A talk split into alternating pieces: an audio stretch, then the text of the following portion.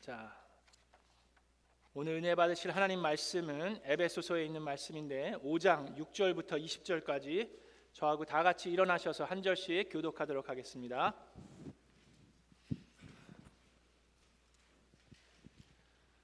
여러분은 아무에게도 헛된 말로 속아 넘어가지 마십시오. 이런 일 때문에 하나님의 진노가 순종하지 않는 사람들에게 내리는 것입니다. 그러므로 여러분은 그런 사람들과 짝하지 마십시오. 여러분이 전에는 어둠이었으나 지금은 주님 안에서 빛입니다. 빛의 자녀답게 사십시오. 빛의 열매는 모든 선과 의와 진실에 있습니다. 주님께서 기뻐하시는 일이 무엇인지를 분별하십시오. 여러분은 열매 없는 어둠의 일에 끼어들지 말고 오히려 그것을 폭로하십시오. 그들이 몰래 하는 일들은 말하기조차 부끄러운 것들입니다. 빛이 폭로하면 모든 것이 드러나게 됩니다. 드러나는 것은 다 빛입니다. 그러므로 잠자는 사람아 일어나라. 죽은 사람 가운데서 일어나라. 그리스도께서 너를 환히 비추어 주실 것이다 하는 말씀이 있습니다. 그러므로 여러분은 어떻게 살아가야 할지를 살피십시오. 지혜롭지 못한 사람처럼 살지 말고 지혜로운 사람답게 살아야 합니다. 세월을 아끼십시오. 때가 악합니다. 그러므로 어리석은 자가 되지 말고 주님의 뜻이 무엇인지를 깨달으십시오. 술에 취하지 마십시오. 거기에는 방탕이 따릅니다. 성령의 충만함을 받으십시오. 시와 찬미와 신령한 노래로 서로 화답하며 여러분의 가슴으로 주님께 노래하며 찬송하십시오. 함께 읽습니다. 모든 일에 언제나 우리 주 예수 그리스도의 이름으로 하나님 아버지께 감사를 드리십시오. 아멘. 이것은 하나님의 말씀입니다. 자, 우리 주변에 있는 분과 인사하겠습니다. 잘 오셨습니다. 반갑습니다. 하늘 복 많이 받으세요. 하나님의 미라클이 됩시다.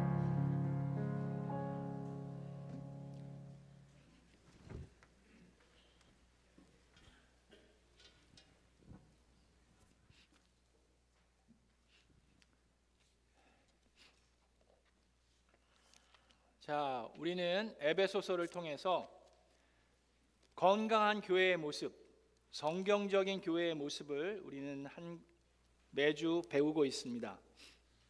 지난번에는 4장 24절까지 보면서 새 사람을 입으십시오라는 말씀으로 우리가 은혜를 받았습니다. 새 사람을 입기 위해서 우리가 해야 되는 것이 있다고 배웠는데 무엇입니까? 먼저 헌 옷을 벗어야 돼요. 그죠? 입고 있는 옷이 있는데 그 위에다 새 옷을 입으면 되게 이상합니다. 그래서 먼저 헌 옷을 벗어야 되는데 우리가 벗어야 되는 그 헌 옷이 무엇입니까? 우리의 완고함이에요. 우리의 고집, 나의 자아, 아직도 내가 나의 삶의 주인이 되고자 하는 마음, 내 마음대로 살고자 하는 마음이 너무 강하면 새 사람이 될 수가 없어요. 그옛 것을 벗어 버려야 합니다. 우리가 그리스도의 은혜로 하나님의 은혜로 그리스도인이 되었으면 옛 것은 벗어 버려야 됩니다. 보라 새 것이 되었도다라고 얘기했어요. 우리의 완고함을 내려놓아야 합니다. 자, 근데 여기서 새 옷을 입으라 그러지 않고 새 사람이 새 사람을 입으라 그랬어요. 그럼 무슨 말입니까? 옷은 겉만 번지르르 하게 할 수 있어요. 근데 그거는 오래 가지 못합니다. 새 사람이 된다는 것은 나의 마음부터 변화돼요. 변화되어야만 합니다. 오직 너희는 마음을 새롭게 함으로 변화를 받아서 하나님의 뜻을 분별하라 그랬어요. 그게 로마서 12장에 있는 말씀입니다. 그래서 우리는 마음이 새롭게 돼야 돼요. 그렇게 될 수 있는 것이 하나님의 은혜이고 성령님의 역사입니다. 그래서 예수 영접과 성령의 침례를 받는 것이 필요합니다. 자, 그것이 지난 시간에 다룬 말씀이에요. 자, 오늘은 4장 25절부터 들어갑니다. 근데 4장 25절에 처음 그 단어가 뭔지 아세요? 그러므로 라고 얘기합니다. 아주 중요한 말씀입니다. 그러므로 자, 우리는 새 사람이 입었으니까 이제부터 많은 사람들이 생각하는 건 이제 나에게 집중합니다. 내가 새 사람이 됐으니까 이제 내가 뭔가를 해야지. 이제 내가 새 사람이 됐으니까 무언가 일어나겠지.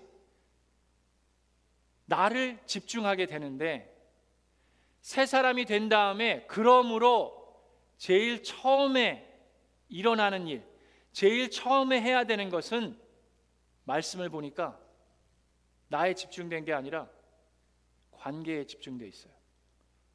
이웃과의 관계입니다. 그리고 나서 남편과 아내의 관계, 그리고 나서 부모와 자녀의 관계를 이야기합니다. 나만 잘 되면 나만 새 사람이 돼서 거기서 끝나는 게 아니다. 우리는 교회를 배우고 있어요. 교회는 혼자 있는 게 아니에요. 공동체입니다. 그래서 이웃과의 관계를 말씀을 통해서 얘기합니다. 뭐라고 돼 있어요? 그러므로 여러분은 거짓을 버리고 각각 자기 이웃과 더불어 참된 말을 하십시오. 우리는 서로 한 몸의 지체들입니다라고 얘기해요. 여기서 얘기하는 참된 말은 진실이 아니라 진리예요. 그냥 팩트만을 얘기하는 것이 아니라 the truth를 얘기하라고 얘기하는 겁니다. 자, 뿐만 아니라 뭐라고 얘기합니까? 화를 내더라도 죄를 짓기까지 가지 말라고. 우리가 말을 하는 것도 상대방이 있을 때 하는 겁니다. 혼자 있으면 말이 필요 없어요. 그렇죠? 말도 그렇고 화를 내는 것도 죄를 짓기까지 하지 말라고 얘기하고 해가 넘어가지 않도록 화를 풀라고 얘기합니다. 내려놓으라고 얘기하고 도둑 도둑질 하는 것도 마찬가지예요. 도둑질도 상대방이 있어야지 하는 겁니다. 그렇죠? 근데 그걸 하지 말고 이제는 어떻게 하라고 그래요? 떳떳하게 내가 일해서 벌어서 오히려 궁핍한 사람에게 나누어 줄 것이 있게 하라고 그랬어요. 나누어 줄 수 있는 사람하고의 관계를 얘기합니다. 나쁜 말은 하지 말고 덕을 세우는 말을 하라고 얘기하고 있어요. 그래서 듣는 사람에게 은혜가 있게 되게 하십시오. 그럼 듣는 사람이 우리 주변에 있어야 돼요. 이웃과의 관계를 이야기합니다. 마지막으로는 서로 친절하게 대하며 불쌍히 여기고 그리스도가 우리를 용서해 주신 것 같이 서로 용서하라고 얘기합니다. 다 뭐예요? 다 이웃과의 관계에 대한 얘기예요. 근데 우리는 새 사람을 입었으면 이렇게 관계에 대해서 얘기해야 되는데 우리는 많은 사람들이 그냥 내버려 두기를 원합니다. 나 홀로 그냥 왜 이렇게 가난한 성도들이 많습니까? 그냥 나는 혼자 영상으로 하나님 예배 보면서 나만의 새 사람으로 살아가기를 원하는 마음들이 곳곳에 있습니다. 우리는 모두 여러분 건강한 교회를 꿈꿉니다. 여러분 건강한 교회 꿈꾸지 않습니까? 건강한 교회를 보고 보기를 원하십니까? 성경적인 교회가 세워지기를 원하십니까? 우리는 다 그런 마음이 있을 거예요. 그리스도인이면 누구나 그런 마음이 있습니다. 그런데 내가 그 건강한 교회가 되고자 하는 마음, 내가 그 성경적인 교회의 모습으로 변화되고자 하는 마음은 적습니다. 그래서 성경적인 교회, 건강한 교회가 그래서 드문 거예요. 화를 내더라도 죄를 짓지 말고 노여움을 버려야 되는데 나는 나를 화나게 만들 수 있는 사람들이 있는 교회를 가는 게 싫습니다. 서로 친절히 대하고 불쌍히 여겨야 되는데 별로 불쌍해 보이지도 않아요. 더군다나 그리스도가 나를 용서해 주신 것처럼 죄인들을 용서해야 되는데 용서하고 싶은 마음이 별로 없습니다. 그래서 이런 얘기 듣는 게 불편해요. 별로 듣기 싶지 듣고 싶지도 않고 우리는 성경적이고 건강한 교회를 보고 싶어 하고 사모하지만 내가 그런 교회가 되려고 노력하는 데는 게으릅니다. 특히 우리가 팬데믹을 겪으면서 이런 관계를 통한 교회의 모습에서 이탈돼서 나 혼자, 나 홀로의 신앙 생활을 할 수 있다라는 착각 속에 살아왔어요. 그러면서 그것에 이미 익숙해 가고 있습니다. 사탄이 우리가 그런 모습을 볼 때 우리에게 주는 게 고립이에요. 나 혼자 그냥 있으면 그냥 속 편하고 마음 편할 것 같은데 그럴 때 우리의 마음은 우울해집니다. 그럴 때 우리는 결코 평화롭지 못합니다. 하나님께서는 우리가 새 사람이 되었으면 관계 회복을 위해서 노력하라고 말씀하십니다. 그래서 성경은 얘기하죠. 지금 오늘은 이웃과의 관계, 다음 주는 남편과 아내와의 관계, 그 다음 주는 부모와 자녀의 관계를 이야기합니다. 근데 이런 것들이 다 불편해요. 다 힘듭니다. 우리가 정말로 성경 말씀대로 새 사람이 돼서 정말 거룩하고 사랑스럽고 친절하고 용서하며 화해로운 성경적인 모습의 삶을 살고 있으면 참 좋은데 우리의 관계를 들여다보면 그렇지 못할 때가 너무 많아요. 그래서 힘들어요. 불편해요. 그래서 이런 얘기를 하는 것도 힘들고 듣는 것도 힘듭니다. 그래서 안 했으면 좋겠어요. 안 했으면 좋겠어요. 하지 말까요? 지난 월요일부터 수요일까지 제가 요 가까운 데서 하는 건강한 교회를 고민하는 목회자 멘토링 컨퍼런스를 다녀왔습니다. 뭐 많은 분들이 모인 게 아니 한 20명, 30명 정도 모이셨는데 가정교회만 저는 오래 있었기 때문에 16년을 뭐 10, 하여튼 뭐 오래 있었으니까 그래서 가정교회가 아닌 다른 교회에서 건강한 교회를 어떻게 꿈꾸고 있는지 건강한 교회를 위해서 어떤 고민들을 하고 있는지 가서 보고 싶었어요. 듣고 싶었어요. 그래서 참석을 했습니다. 근데 목사님들이랑 얘기를 하면서 우리가 살고 있는 이 세상에 건강하지 못한 교회가 참 많다는 얘기를 들으면서 무척 힘이 들었어요. 그리고 건강하지 못한 목회자도 참 많아서 힘듭니다. 그래서 일주일 동안 되게 힘들었어요. 거기에 참석한 분들 다 건강한 교회를 사모하는 분들이고 보고 싶어 하는 분들이에요. 근데 한 젊은 목사님은 오셔서 그런 얘기를 해요. 내 주변에 있는 목사님들 선배님들이 뭐 주변에 있는 분들이 다 나한테 하는 얘기가 목회를 잘하려면 내 사람을 키워라라고 얘기한다고 합니다. 근데 그래야 됩니까? 라고 그렇게 질문을 하는 거예요. 여러분 어떻게 생각합니까? 내 사람을 키워야 돼요? 교회가 내 사람, 목회자가 내 사람을 키우니까 교회가 이 모양 이 꼴이 되는 거예요. 고린도전서 3장에 사도 바울도 똑같이 얘기합니다. 교회 안에 고린도 교회 안에 아볼로파가 있고 바울파가 있고 베드로파가 있고 지금 뭐 하는 겁니까? 그게 교회 분열을 일으키는 거예요. 그 목사님 얼마나 안타깝겠어요. 주변에 얘기하시는 분들이 그분을 생각해서 한다고 얘기하는 게 네 사람을 키워라. 다행히도 거기에 멘토로 참여하신 목사님들은 그런 그런 말을 우리는 무척 싫어합니다. 그렇게 얘기하더라고요. 또 어떤 분은 이런 농담을 하시더라고요.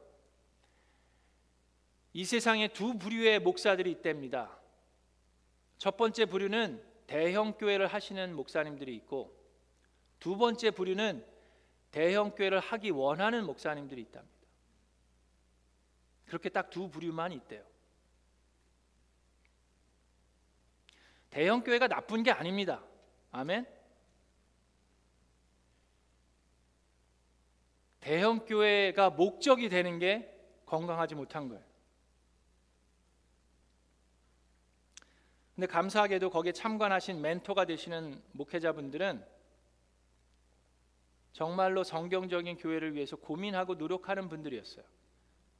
그분들은 보니까 목회자로 초반에 사역하시면서 2,000명, 3,000명이 되는 교회까지도 성장을 했는데 그거를 다 후배 목사님에게 잘 연결해서 어, 목회하실 수 있도록 하고 분립 개척해서 더 작은 교회로 가신 분도 계시고 또 어려워하고 있는 작은 교회로 새롭게 부임하신 목사님들도 계세요. 제가 목회하면서 많은 분들이 그런 얘기를 했던 분들이 기억이 납니다. 왜 목사님들은 다 조금 더 큰 교회로만 하나님이 부르십니까? 그런 질문을 했던 분이 있어요. 왜 어려운 교회, 도움이 필요한 교회로는 부르지 않습니까? 그런 얘기를 하신 분이 있었는데 이 멘토분들을 보니까 그런 분들이 있어요. 큰 교회를 잘 하시다가 작은 교회 필요를 보고 모든 걸 내려놓고 거기로 부임하신 목사님들이 계십니다. 그래서 위로가 됐어요. 근데 좀 힘들었어요, 하여튼. 근데 여러분, 건강하지 못한 교회나 성경적이지 못한 목회자를 보면서 힘든데 이번 주에 그보다 더 힘들었던 게 있습니다. 솔직히 설교할 때 힘든 얘기 하는 거 별로 안 좋아해요. 이게 기쁜 얘기, 즐거운 얘기, 위로가 되고 격려가 되는 얘기를 하고 싶은데 오늘은 오늘은 좀 참으세요. 그냥 뭐 이런 날도 있지. 뭐. 근데 그거보다 더 힘든 날 힘든 게 있었어요. 그게 뭐냐 하면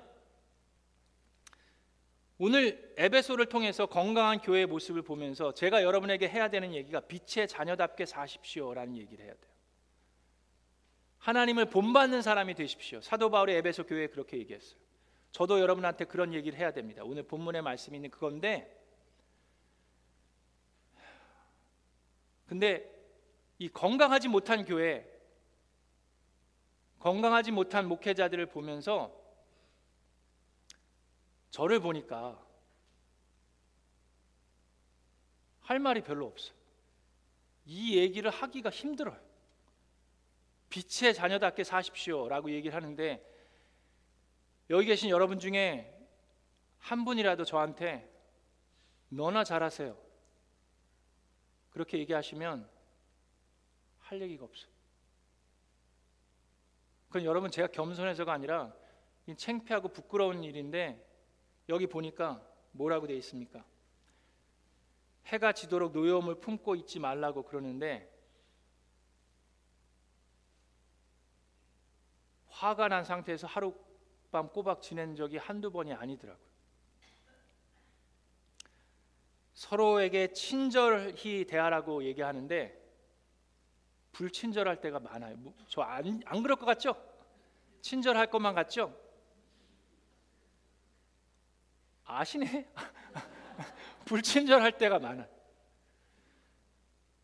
나쁜 말은 입 밖에도 내지 말고 덕을 세우는 일만 말만 하라 그러는데 오늘까지만 얘기해. 차 안에서 기도만 하는 게 아니라 혼자 있을 때 욕도 합니다. 주여. 창문은 닫고 해. 창문은 닫고. 좀 큰 소리로 욕했다가 좀 이렇게 보기도 하고.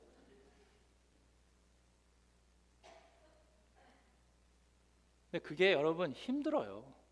힘들더라고요, 나는. 여러분은 안 힘듭니까?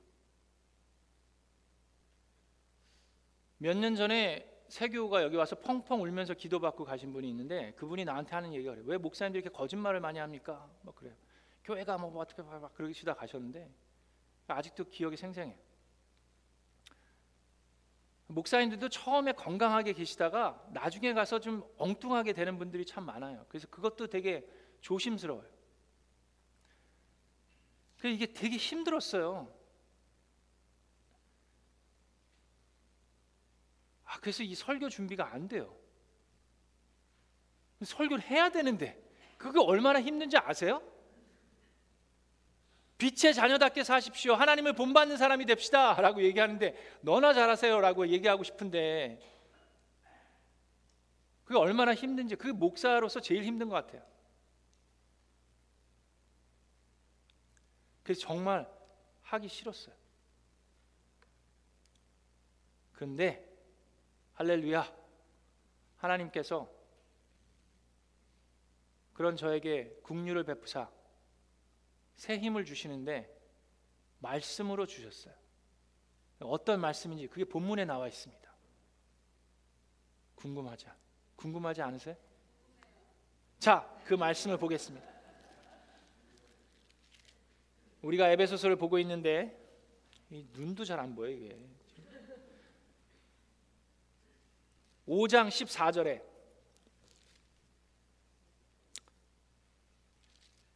잠자는 사람아 일어나라.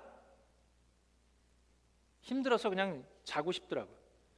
죽은 사람 가운데서 일어서라. 그리스도께서 너를 환히 비추어 주실 것이다 하는 말씀이 있습니다. 뭐라고요? 그리스도께서 너를 환히 비추어 주실 것이다. 빛의 자녀답게 살라고 얘기했어요. 우리 본문 말씀에 우리가 그 빛입니다 그랬어요. 근데 제가 저를 보니까 빛, 빛이 안 이 빛이 안 바래. 그래서 힘들었어요. 내가 무슨 빛의 자녀답게 살라고 얘기를 하나 나나 잘해야지. 막 그런 마음이 들었어요. 너무 힘들었어요. 근데 그때 하나님이 하신 말씀이 내가 왜 이렇게 힘든지 생각하게 됐어요. 내가 왜 이렇게 힘들었는지 아세요? 그거는 내가 빛을 만들려고 했어요. 내가 빛을 발하려고 하는데 그게 안 되니까 너무 힘든 거예요. 근데 하나님께서 하신 말씀 뭐예요? 그리스도께서 너를 환히 비추어 주시리라. 빛이 어디서 오는 거예요? 나한테서 나오는 게 아니라 하나님의 빛을 그냥 내가 받아서 그게 흘러나가면 되는 거예요. 내가 막 내가 목사인데 내가 뭐 모태 신앙인데 빛이 나야 될 거 아니야? 내가 뭐 이러지 막 그러고 있는데 아까도 얘기했지만 나에게서 나는 게 아니었어요. 나는 뭘 해야 돼요? 그리스도를 바라보면 돼요. 그럼 그리스도의 빛이 그냥 나한테 비춰지게. 내가 거울같이 그냥 나의 몸을 깨끗하게 하고 하나님만 바라보면 그 빛이 바라는 거예요. 그럼 모세가 모세의 얼굴에서 빛이 났다고 그랬어요. 언제 빛이 났습니까? 신의 산에 올라가서 하나님과 독대했을 때 하나님과 시간을 보내면서 하나님의 영광이 그의 얼굴에 그냥 스며들었어요. 그래서 산에서 내려왔을 때 그의 얼굴에 하나님의 영광이 하나님의 빛이 났다고 그랬어요. 그런데 여러분 모세가 산으로 올라갔을 때는요. 그 누구도 따라가 올라가지 못했어요. 모세에게서만 빛이 났습니다. 이스라엘 백성 그 어느 누구에게도 빛이 나지 않았어요. 그럼 모세 시절과 이 에베소 시절, 우리 신약 교회 이 시대, 우리가 살고 있는 교회 시대와 다른 점이 뭔지 아세요? 바로 그 부분이 달라요. 모세 시대는 하나님께서 모세에게만 얼굴을 들이시고 모세의 얼굴에서 빛이 났어요. 근데 예수 그리스도의 공로로 휘장이 찢어졌고 목사들뿐만 아니라 예수 그리스도를 영접한 모든 사람의 얼굴에 그리스도께서 환히 비추어 주실 줄로 믿습니다. 그래서 목자 목녀님들 가운데 혹시라도 저와 비슷한 마음이 드셨을지도 모르겠어요. 내가 무슨 목자야? 나나 나나 잘해야지. 나도 잘 못하면서 무슨 목원들을 섬기고 무슨 기도를 하고 무슨 내가 뭐를 그런 마음이 들 때가 분명히 있으리라 생각합니다. 그럴 때 힘들어요. 우리 목자 목님들 그거 그냥 뭐 안 힘든 게 아니에요. 힘든데 내가 자꾸 내가 뭔가 하려고 그러니까 힘들어요. 우리는 뭐 해야 돼요? 그리스도를 바라보면 돼요. 그러면 모세에게만 비추어 주신 게 아니라 그 그리스도의 빛이 여러분에게도 비추리라 믿습니다. 그러면 그 빛을 그냥 바라면 돼요. 눈치 볼 거 없어요. 그래서 여러분들 교회에 모여야 합니다. 그래서 모이기에 힘써야 돼요. 믿음의 공동체 안에 있어야만 합니다. 그것을 사도 바울이 에베소 교회에 이야기하고 있는 거예요. 그래서 우리가 이웃과의 관계를 위해서 이웃과 함께 있어야 합니다. 나 혼자 고립돼서는 안 돼요. 죽을 힘을 다해서 이웃과의 관계를 위해서 참된 말을 하려고 노력하는 거예요. 그리고 우리는 그리스도께 나아갑니다. 주님의 빛을 받으면 돼요. 그래서 기도하고 그래서 목장 모임에 내가 고립되고 외롭고 우울하고 힘들 때일수록 더욱더 더 노력해서 목장에 가야 하고 더욱더 예배에 참여해야 합니다. 우리 모두가 다 많은 성도님들이 내가 할 수 없는 거를 목사를 통해서 보기를 원합니다. 많은 목장 식구들이 내가 하지 못하는 거 목자님을 통해서 보기를 원하는데 하나님께서는 우리 모두가 다 교회라고 얘기하십니다. 그래서 세월을 아끼십시오라고 16절에 얘기합니다. 그러므로 어리석은 자가 되지 말고 주님의 뜻이 무엇인지를 깨달으십시오라고 얘기해요. 주님의 뜻이 무엇인지를 깨닫는 것 또한 누가 하는 겁니까? 목사들만 하는 게 아니라 예수 그리스도를 영접한 교회가 하는 거예요. 그래서 여러분, 우리 교회는 침례 교회입니다. 그게 무슨 말인지 아세요? 우리 교회는 회중주의입니다. 그게 무슨 말인지 아세요? 교회의 회중이 하나님의 뜻을 함께 분별하는 거예요.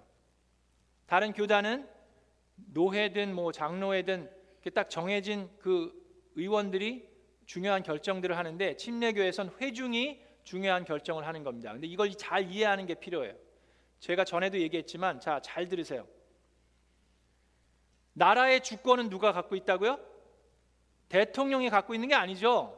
임금님이 갖고 있는 게 아니라 나라의 주권은 누가 갖고 있어요? 국민에게 있습니다. 그래서 국민의 국민을 위한 국민에 의한 그런 뭐 정치를 해야 돼요. 자, 회중주의다. 그러면 교회의 주권은 누구에게 있습니까?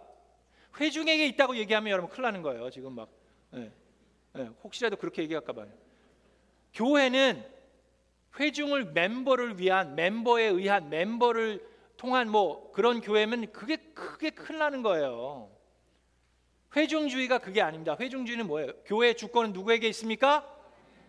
그렇죠. 예수 그리스도의 머리가 예수 그리스도예요. 그래서 하나님의 뜻을 분별하려고 우리가 모일 때마다 돌아가면서 하나님 찬양하고 하나님께 집중하는 시간을 갖는 게 그거예요. 하나님이 하나님의 주권입니다. 그래서 회중주의는 민주주의가 아닙니다. 민주주의는 51%면 끝나는 거예요. 회중주의는 회중이 함께 하나님의 뜻을 분별해 가고 발견해 가는 겁니다. 그래서 담임 목회자는 하나님과 가까워야 될 뿐만 아니라 그리스도의 성도들이 하나님과 가까워야 합니다. 성령님과 가까워야 돼요. 그래서 여러분 모두 어리석은 자가 되지 말고 주님의 뜻이 무엇인지를 깨달으십시오라고 얘기합니다. 술에 취한 자가 되지 말고 그것은 방탕한 것이니 성령의 충만함을 받으십시오라고 얘기하는 것도 그 얘기예요. 왜 성령을 얘기하면서 술을 얘기합니까? 완전히 반대되는 거 아닙니까? 라고 얘기하는데 성령과 술이 비슷한 부분이 있어요. 그게 무슨 말입니까? 여러분 술 취해 보신 분 계시죠? 손 안 손 들지 마시고 예, 예. 왜 손을 들려 그러셔? 예. 술 취하는 거랑 성령에 취한 거랑 뭐가 똑같아요? 술에 취하면 저는 안 취해봐서 몰라. 정말 안 취해봤어요. 뭐 술을 뭐 포도주나 뭐 인삼주는 마셔봤지만 하여튼 어쨌든 간에 술에 술에 취하면 어떻게 됩니까? 내가 나를 컨트롤 못한대요. 맞습니까? 자 에, 에, 취해 보신 분들. 에. 그런데 성령의 충만해도 마찬가지. 내가 하는 게 아니라 성령님이 하는 겁니다. 아멘. 그래서 내가 하고 싶은 말이 아니라 성령님이 주시는 말씀을 전할 수 있어야 돼요. 제가 조심해야 되는 게 그겁니다. 여러분에게 하나님이 주신 말씀을 담대하게 그냥 전해야 돼요. 여러분들이 어떻게 생각할까 눈치 코치 보면서 할 말 못하고 해야 되는 말 안 하는 거 그게 목회자들이 조심해야 되는 거예요. 그래서 여러분 오늘 할 말 안 할 말 다 하려고요. 자, 여기서 뭐라고요? 술에 취하지 말고 성령 충만을 받으십시오라고 그랬어요. 성령 충만도 내가 노력해서 되는 게 아니라 받는 거예요. 그리스도께서 빛을 비추시는 것처럼 우리도 성령 충만을 받아야 합니다. 그러면 성령님이 있는 곳에 가야지요. 항상 시와 찬미와 신령한 노래로 서로 화답하며 서로 화답하며 나 혼자 집에서 혼자 하는 게 아니라 서로 화답하며 그래서 목장에서 모여서 함께 찬양하고 주일날 예배에서 함께 찬양하는 거예요. 여러분의 가슴으로 주님께 노래하며 찬송하십시오. 마지막 우리 오늘 본문의 마지막 절 모든 일에 언제나 우리 주 예수 그리스도의 이름으로 하나님 아버지께 감사를 드리십시오. 감사하는 마음을 가지고만 있지 말고 감사를 어떻게 하라고요? 드리라고 말씀하셨습니다. 우리가 여러분이 감사를 드릴 수 있는 가장 가장 쉽고 가장 명백한 그게 뭔지 아세요? 헌금 드리는 거예요. 성경에서 뭐라고 되어 있습니까? 너의 보물이 있는 곳에 너의 마음이 있다라고 그랬어요. 우리가 감사한 마음이 있으면 하나님께 헌금을 드릴 수 있어야 합니다. 여러분 이것도 마찬가지예요. 제가 여러분들에게 헌금 얘기 못 하는 이유가 뭡니까? 돈 밝히는 목사가 저거 저 미라클랜드 미쳐가지고 뭐 돈만 밝히고 있다. 그런 소리 들을까봐 얘기 못하는 경우가 조금이라도 있으면은 그거는 안 되죠. 감사를 어떻게 하라고요? 감사를 드리라고. 여러분 11조 하십니까? 못하면 회개하세요. 우리가 당연하게 생각하는 게 뭡니까? 하나님으로부터 은혜 받는 건 당연하게 생각하는데 그건 당연한 게 아니라 은혜입니다. 하나님께서 여러분을 한 분 한 분 축복하는 것은 당연한 게 아니라 하나님의 은혜예요. 당연한 건 뭔지 아세요? 받은 축복을 하나님께 다시금 감사한 마음으로 드리는 것 그것이 당연한 것입니다. 당연한 것을 하지 못하고 있으면 회개하고 하나님께 나아가야 돼요. 여러분 주보에 감사 제목을 적는 거 그거 연습하라고 적는 겁니다. 왜 감사한 일들을 적는지 아세요? 우리 삶 가운데 감사한 것들을 발견해 내라고 여기다 감사 내용을 적는 거예요. 내가 이렇게 헌금했다 그거 밝히는 게 아니라 나의 삶 가운데 이런 감사한 일이 있었습니다. 믿음의 공동체에 알리는 거예요. 그래서 나의 생일날 가족들과 함께 할 수 있어서 감사합니다. 내 병이 있었는데 고침을 받아서 감사합니다. 뿐만 아니라 나의 작은 것들, 소소한 것들 그런 것들을 감사함으로 밝히내라는 겁니다. 여러분 그거 모르셨죠? 우리 교회 지난 6개월 동안 계속해서 재정이 마이너스였어요. 그런 얘기 안 하려고 했는데 그런 얘기 안 하는 것도 이상한 거예요. 그러면서 저한테 마음이 들었던 건 아직 성도님들의 생활이 어렵구나. 이 지금 불안 가운데 다들 힘들구나 하는 마음이 있어요. 그래서 얘기를 안 했는데 그거를 떠나서 그럴 때일수록 감사를 찾아서 작은 일에 감사한 마음으로 하나님께 드릴 때 하나님께서 더 귀엽게 더 예쁘게 보시는 줄로 믿습니다. 사랑하는 미라클랜드 성도 여러분, 우리는 목회자들을 위해서 기도해야 합니다. 건강한 목회자들이 세워지게. 이 백동진이라는 목사가 나중에 사기치는 목사가 되는 게 아니라 성경적인 교회를 위해서 건강한 교회를 세워가는데 노력하도록 기도해야 합니다. 아멘. 우리 목자 목녀님들을 위해서 기도해야 합니다. 목자 목녀님들이 연약해서 넘어질 수 있습니다. 이 참된 말을 하라고 하는데 거짓을 말할 수도 있고 친절하라 그러는데 불친절할 수도 있고 덕을 세우는 말을 하라 그러는데 험담을 할 수도 있습니다. 그래서 여러분 우리가 기도해야 합니다. 그리고 우리의 힘으로 하는 것이 아니라 우리가 그리스도께 나아가서 그리스도의 빛을 발해서 그걸 받아서 우리가 그냥 비추면 되는 거예요.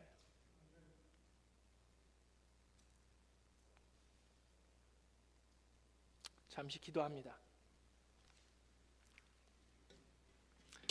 하나님 아, 에베소서를 통해서 건강한 교회가 무엇인지 성경적인 교회가 무엇인지 우리는 배우고 있습니다. 새 사람이 됐으면 무엇을 믿어야 하는지 우리가 배웠고 이제 어떻게 살아야 하는지를 배우고 있는데 어떻게 살아야 하는지를 배우는 게 너무 힘이 듭니다.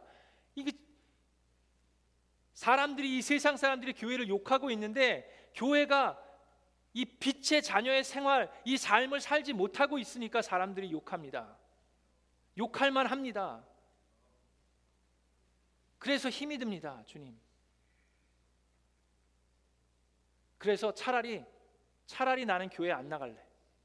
차라리 나를 화나게 만드는 사람이 있는데 내가 나가는 것보다 그냥 나 혼자 내버려둬. 그냥 영상으로 하나님 바라보면 되지 않나 라고 생각하는 사람들이 너무나도 많은데 주여 그것이 교회가 아니라고 얘기합니다.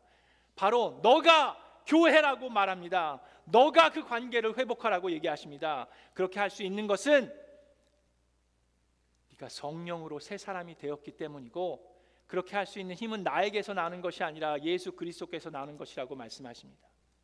주님, 제가 백동진이란 사람이 미라클랜드의 담임 목사로 설 수 있는 것은 제가 무언가를 할 수 있어서가 아닙니다. 제가 무언가를 할 수 있어서가 아니라 예수 그리스도께서 이미 하셨기 때문입니다. 주의 아버지 하나님, 우리 모두가 다 그렇습니다. 우리 모두가 다 그리스도로 여기서 살아갈 수 있는 것은 내가 무언가를 해서가 아니라 그리스도께서 이미 이루셨기 때문입니다. 그래서 우리는 그 그리스도를 바라보면 됩니다.